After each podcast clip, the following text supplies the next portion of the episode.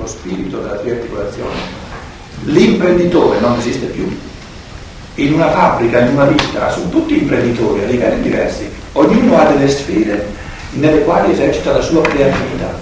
Essere imprenditore significa esercitare in qualche sfera la propria creatività. Imprendere significa iniziare, prendere l'iniziativa, avere l'iniziativa. Ora, l'attività dell'imprenditore che deve fondarsi sulle facoltà individuali di una persona o di un gruppo di persone,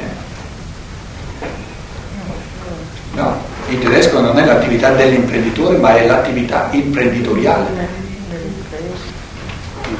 Imprenditoriale, cioè l'attività da imprenditore, non dell'imprenditore.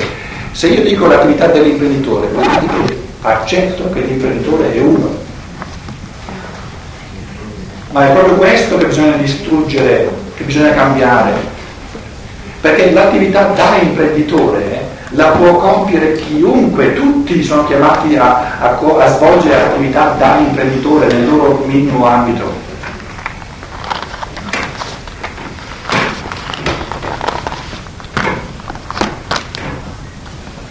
Eh, in tedesco, per quelli di voi che sanno il tedesco, l'attività dell'imprenditore, come si direbbe in tedesco? Die Tätigkeit des Unternehmers. Allora sarebbe l'attività dell'imprenditore, ma in tedesco è di Unternehmertätigkeit. Unternehmertätigkeit significa attività imprenditoriale, non di una persona. È, è la qualità di questa attività, che è una qualità non esecutiva, ma un'attività creatrice. Quindi non si parla dell'attività di una persona, ma si tratta di un tipo di attività che tutti possono compiere. Esercizio di intraprendenza. L'esercizio di intraprendenza. L'esercizio di intraprendenza. Perché se noi, se noi eh, traduciamo l'attività dell'imprenditore e diamo per scontato, come dice la traduzione italiana, che esiste l'imprenditore se è lui l'imprenditore, come fanno gli altri a partecipare all'attività imprenditoriale? Devono soltanto ascoltare quello che lui ha deciso e eseguire. Perché dovrebbero dividere poi alla fine i proventi? I proventi, se lui è l'imprenditore. Perché ognuno poi nel momento che si interessa veramente del prodotto diventa imprenditore. È chiaro, è chiarissimo, esercita l'attività che ha deciso. È uno dei gruppi, un salario, Esatto il fatto che io mi interesso ne prendo una parte del rischio. È chiaro. Che esercito attività interiore, pensante, creativa da imprenditore. Partecipo io stesso, in prima persona. No? Perché un processo, un processo, economico di una ditta, eh, anche il fare scarpe, anche soltanto il fare scarpe. Supponiamo che una persona è incaricata soltanto di fare i tacchi, ma è un conto se fa i tacchi eh, con, una, con, una, con, uno spirito esecutorio, per cui non interessa niente, non vuole prendere nessuna decisione, vuole che le si dica dall'inizio alla fine cosa deve fare. È un conto se nel modo di fare i tacchi, nel modo di congegnarli, nel modo di idearli, eccetera, esercita la sua creatività. È chiaro che l'interesse eh, a questi tacchi è un tutt'altro se io so che in questo ambito posso esercitare veramente la mia creatività essere io a decidere come sono più belli, come, come, come vanno meglio, come, come, fanno più rumore, se devono essere quelli di una signora che lo facciano dare da tutti, eccetera, eccetera, eccetera. Se sono io a poter esercitare tutta questa creatività. Se invece l'imprenditore è uno solo e lui determina tutto, quindi anche come devono essere i tacchi, che cosa mi resta eh, a cui avere interesse? Il salario il soldo. A che altro mi devo interessare? Quindi si tratta proprio di arrivare al punto dove in qualsiasi impresa dove esseri umani lavorano insieme, ognuno ha almeno una sfera in cui può esercitare la sua creatività. Quindi questa traduzione è una traduzione impossibile, non l'attività dell'imprenditore, ma l'attività imprenditoriale. Parla anche di un datore di lavoro poco dopo. Allora, parla di tre fattori. Quindi ci fa supporre che questi tre fattori si riferiscono alla sfera culturale, guardate che la traduzione sfera spirituale è problematica in italiano, eh? perché Geist des Leben eh, suona tutt'altro che sfera spirituale in italiano. Eh, il Geist tedesco è molto più vasto e anche molto più inserito nella realtà che non lo spirito italiano. Lo spirito italiano, lo spirito in italiano, è stato eh, culturalmente eh, forgiato dal cattolicesimo che ha una misura di avulsione dalla vita quotidiana molto più grande che non il Geist tedesco forgiato non dalla Chiesa ma dall'idealismo soprattutto che voleva inserirsi, penetrare tutti i fenomeni, no? non soltanto della storia ma anche della società, della politica, dello Stato eccetera. Per cui eh, dovremmo usare anche altre parole oltre che sfera spirituale, perché sfera spirituale è troppo rarefatta in italiano. È troppo avulsa. Geistesleben significa la sfera culturale, la sfera eh, delle iniziative, la sfera dei talenti, la sfera delle capacità interiori delle persone, eh, la, la, sfera della creatività, quindi bisognerebbe in italiano aggiungere altre parole, perché se diciamo soltanto la sfera spirituale, uno pensa a Chiesa, a Gesù Cristo, capito? Quindi questi tre fattori dovrebbero essere la sfera culturale, quindi la sfera dei talenti, dell'iniziativa, e quella l'abbiamo vista, lì devono essere tutti imprenditori. Poi la sfera giuridica, quindi la seconda frase, eh, Tony, dove c'è in tedesco la parola imprenditore, riguarda la sfera giuridica. E la terza riguarda la sfera economica. Quindi la sfera giuridica dice il rapporto fra il datore di lavoro e l'operaio, che deve essere un rapporto di diritto. Va bene? E poi la produzione di cose che nel giro della vita economica assumono valore di merce. E qui siamo nella sfera economica. Scusa, il datore di lavoro a questo punto vuol dire in realtà non è una persona in sé. Anche questo sarebbe No, infatti no, non c'è. Ma c'è una traduzione, traduzione anche in tedesco scritto datore di lavoro. Mm. Arbeitgeber.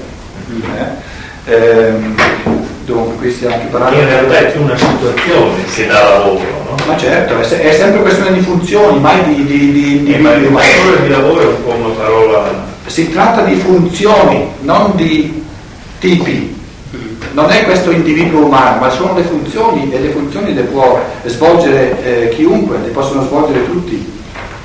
Eh, siamo all'inizio, no? Sei. Sei.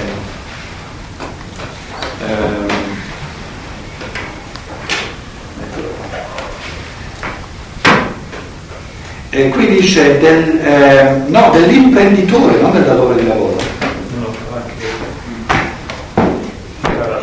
No, e la terza? Secondo. Il rapporto tra il datore di lavoro e l'operaio. Sì. E l'operaio. Fra il datore di lavoro, no, eh, in, in tedesco non c'è datore di lavoro. Ah, ecco, allora. L'imprenditore. E questo è importante, l'imprenditore. Oh, adesso... Imprenditore allora, non, Eh? non datore di lavoro. No, imprenditore.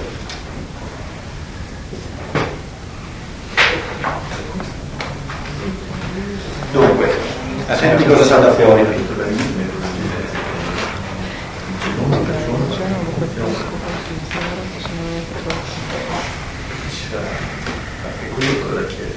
Dunque, la prima sfera sono eh, la capacità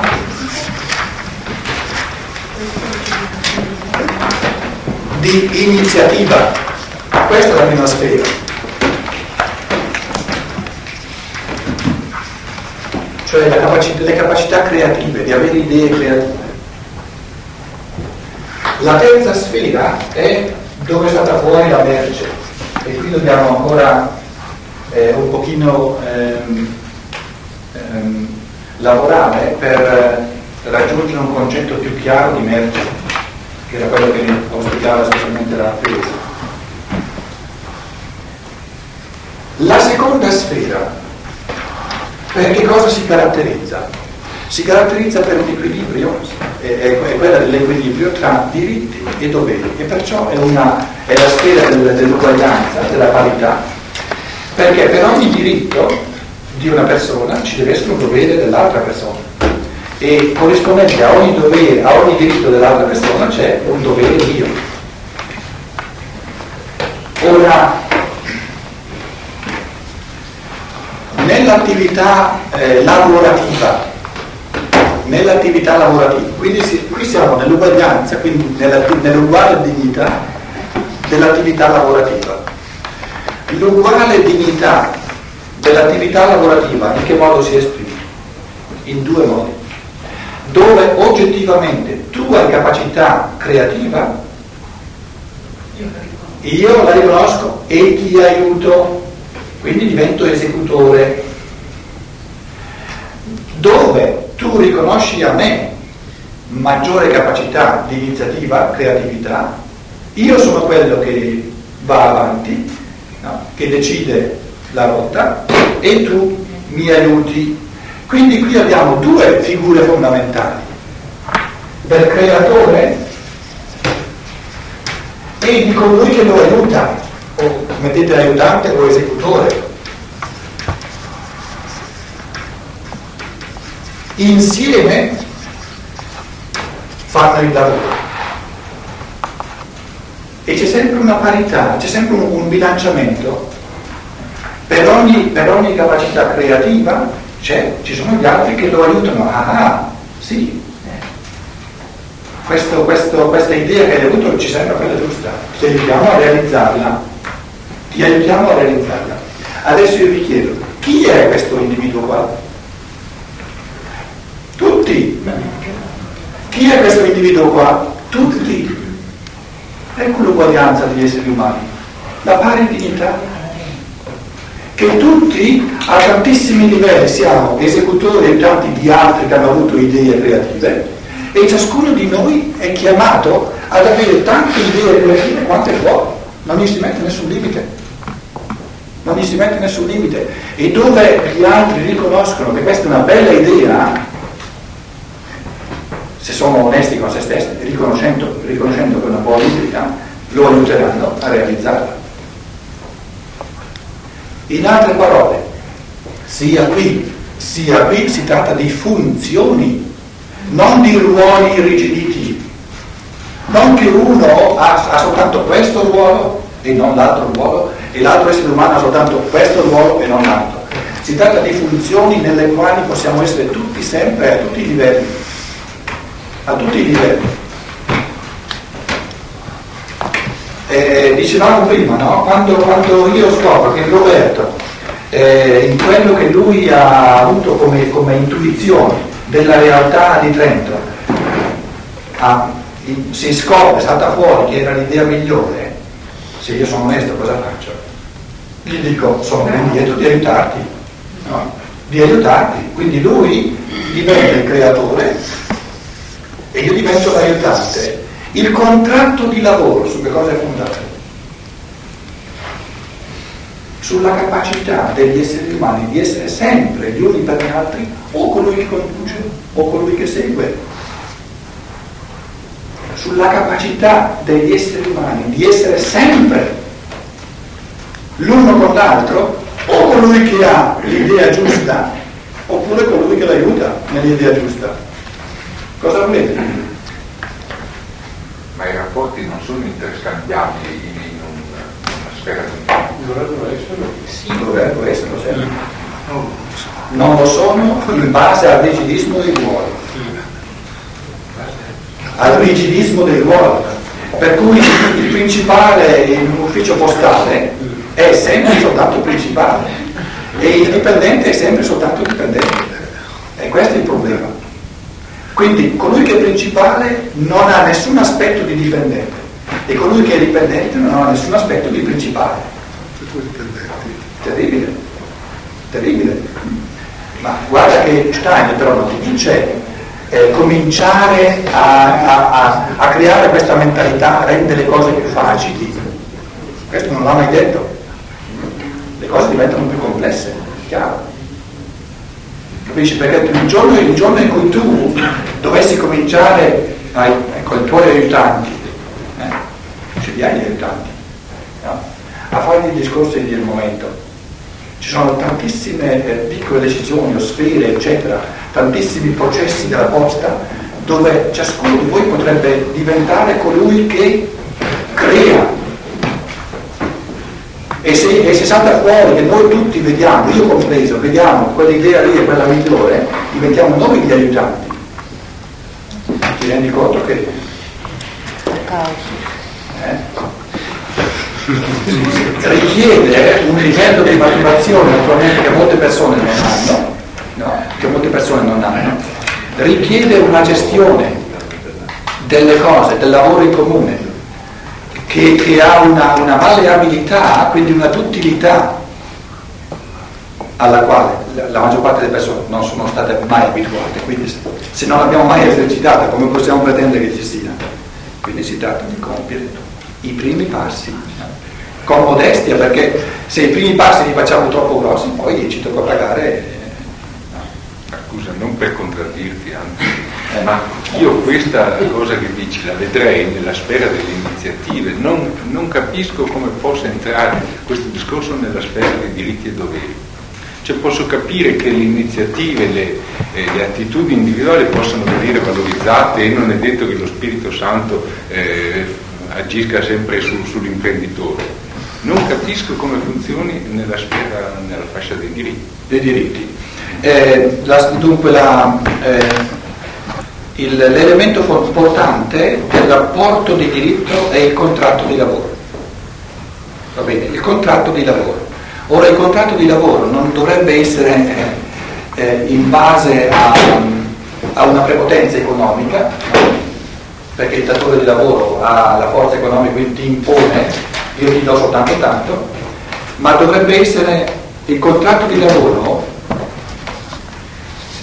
quali sono i principi che dovrebbero eh, essere alla base di un contratto di lavoro? Conoscere la dignità umana e in che cosa consiste l'attività? Il conoscimento di quello che l'altro sa fare. No, esatto. Perché se io, io, io ti riconosco la dignità di essere soltanto dipendente e io sono un imprenditore, bella dignità. Eh, che significa dignità dell'essere umano? Che hai pari diritto a espletare le tue capacità creative come io e questo deve essere nel contratto di lavoro, che partecipiamo a questa impresa comune con pari diritto a espletare le nostre capacità creative.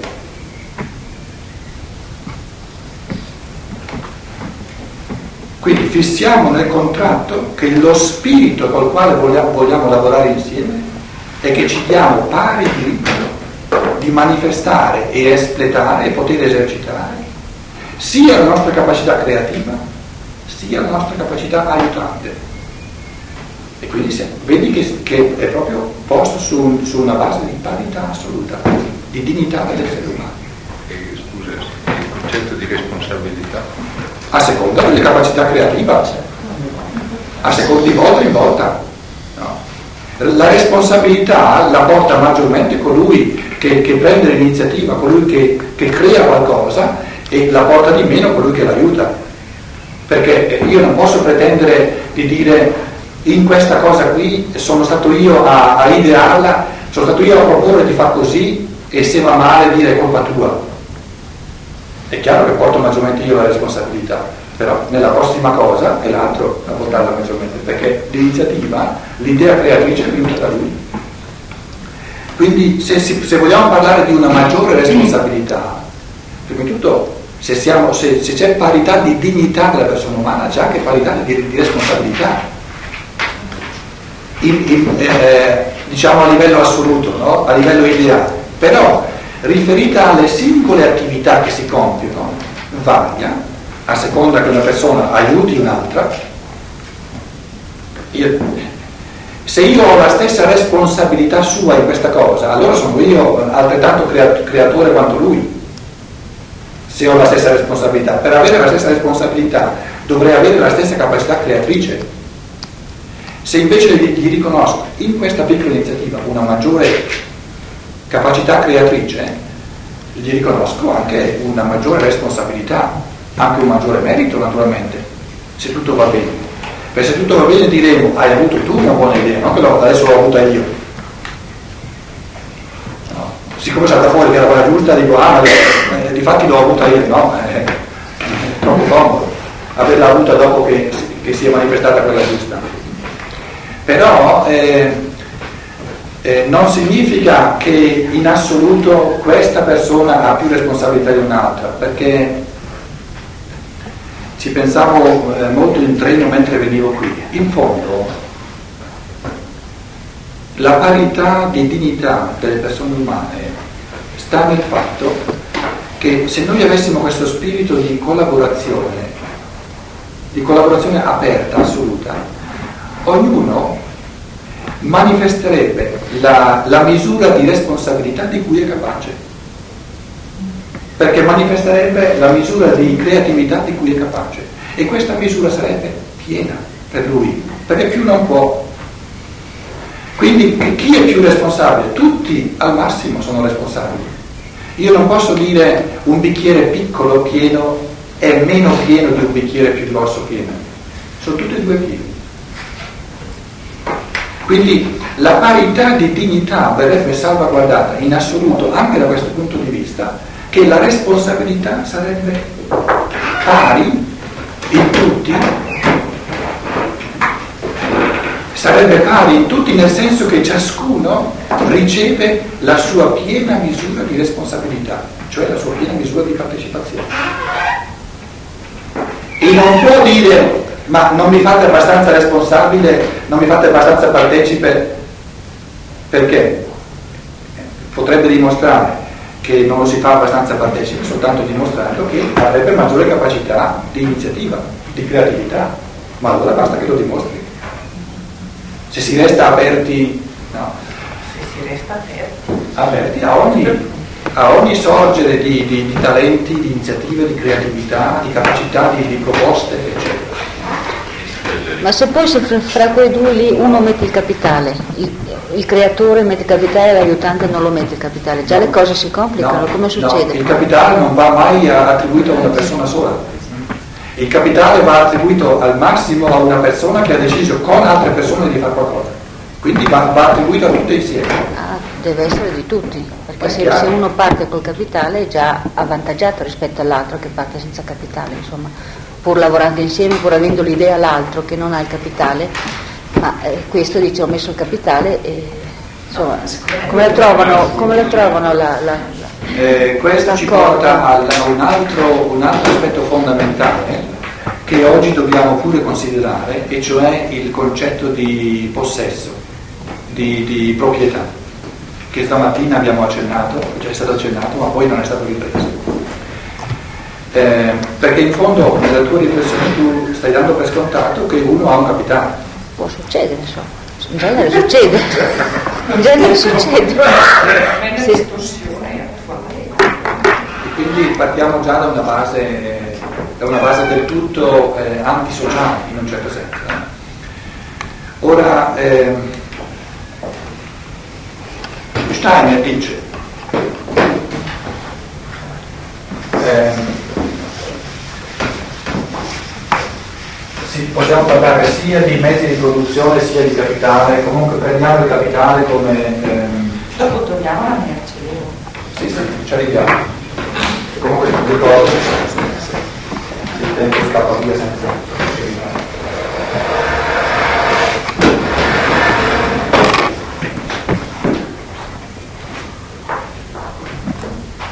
Mi piace perché arriva segna.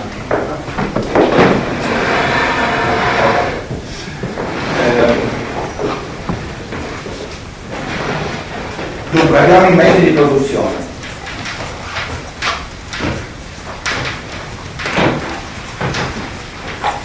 Nei mezzi di produzione c'è il capitale, che senza capitale non si può produrre nulla in modo d'oggi, in senso economico.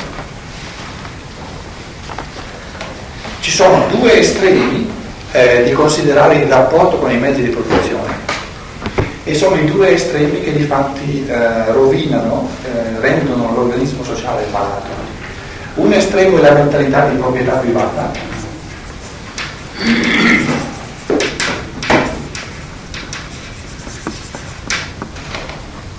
è la mentalità, il, il modo di pensare che dice questo capitale è mio.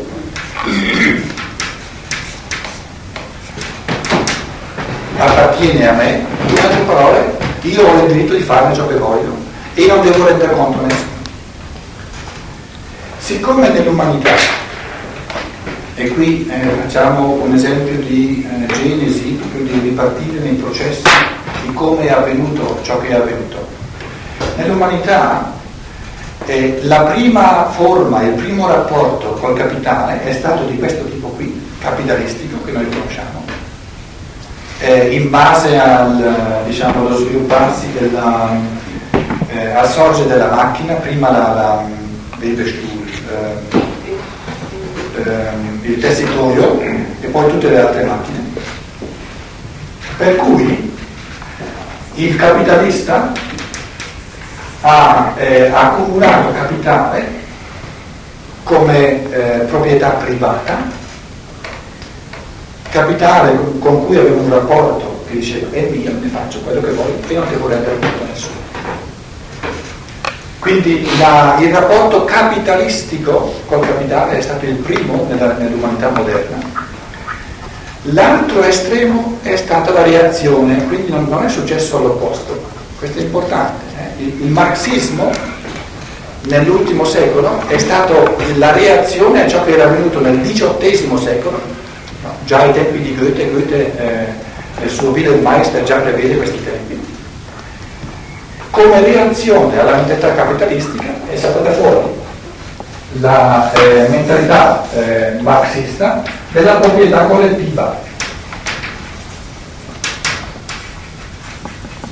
Mezzi di produzione devono essere di proprietà collettiva. Proprietà privata, proprietà collettiva mio, nostro, di tutti. I mezzi di produzione devono essere di tutti.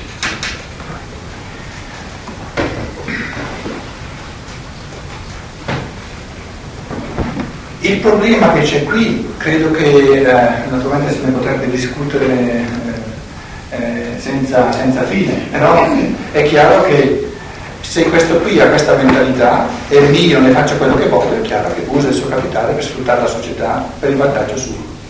Quindi è in base alla mentalità del capitalista che eh, mette in moto tutto il processo economico con un unico scopo, per lui quello principale, del profitto. Quindi la cosa che di fatto gli interessa è il profitto, non è il bene della società. Quindi, posti di fronte a questi fenomeni, si capisce allora la reazione del marxismo, è ben comprensibile. Che qui, in questa forma pura del capitalismo, ci sia qualcosa che non va, penso che lo vedete subito. Perché portato a questo estremo di egoismo è sempre una, una sempre maggiore, un sempre maggiore sfruttamento della società per il mio profitto. Quindi sfruttamento non soltanto dei lavoratori ai quali io do il minimo che posso, no? in salario in modo da maggiorare il profitto, ma sfruttamento della terra, perché non mi interessa niente dei fattori ecologici, l'unica cosa che mi interessa è il profitto che salta fuori. Quindi è chiaro che se il capitalismo viene, viene, si esprime in maniera pura, prima o poi gli esseri umani si devono rendere conto che è un carcinoma, che è proprio una, una, una malattia della società. Tant'è vero che eh, le società, soprattutto in Europa, sono tutte forme di capitalismo mitigato. Lo Stato continua a intervenire, no? a fare in modo da eh, attutire perlomeno le punte più, più terribili eh, di questa mentalità di, di, di, sfruttamento della società. Naturalmente con tutti, con tutti i problemi di, di, misure, di, compromessi che saltano fuori perché di fatti lo fa ma poi non lo fa, eccetera, eccetera, eccetera. Un'altra riflessione è che si è sempre detto se non c'è questo incentivo qui, no, eh, non c'è nessun altro incentivo per far lavorare la gente. Quindi o gli diamo eh, la prospettiva del profitto oppure non combinano niente. La proprietà collettiva dove, dove i mezzi di produzione sono di tutti, eh, si è dimostrato, la storia l'ha dimostrato, e in questi mesi lo vediamo in un modo particolare, che quando le cose sono di tutti sono di nessuno. Uguale di nessuno.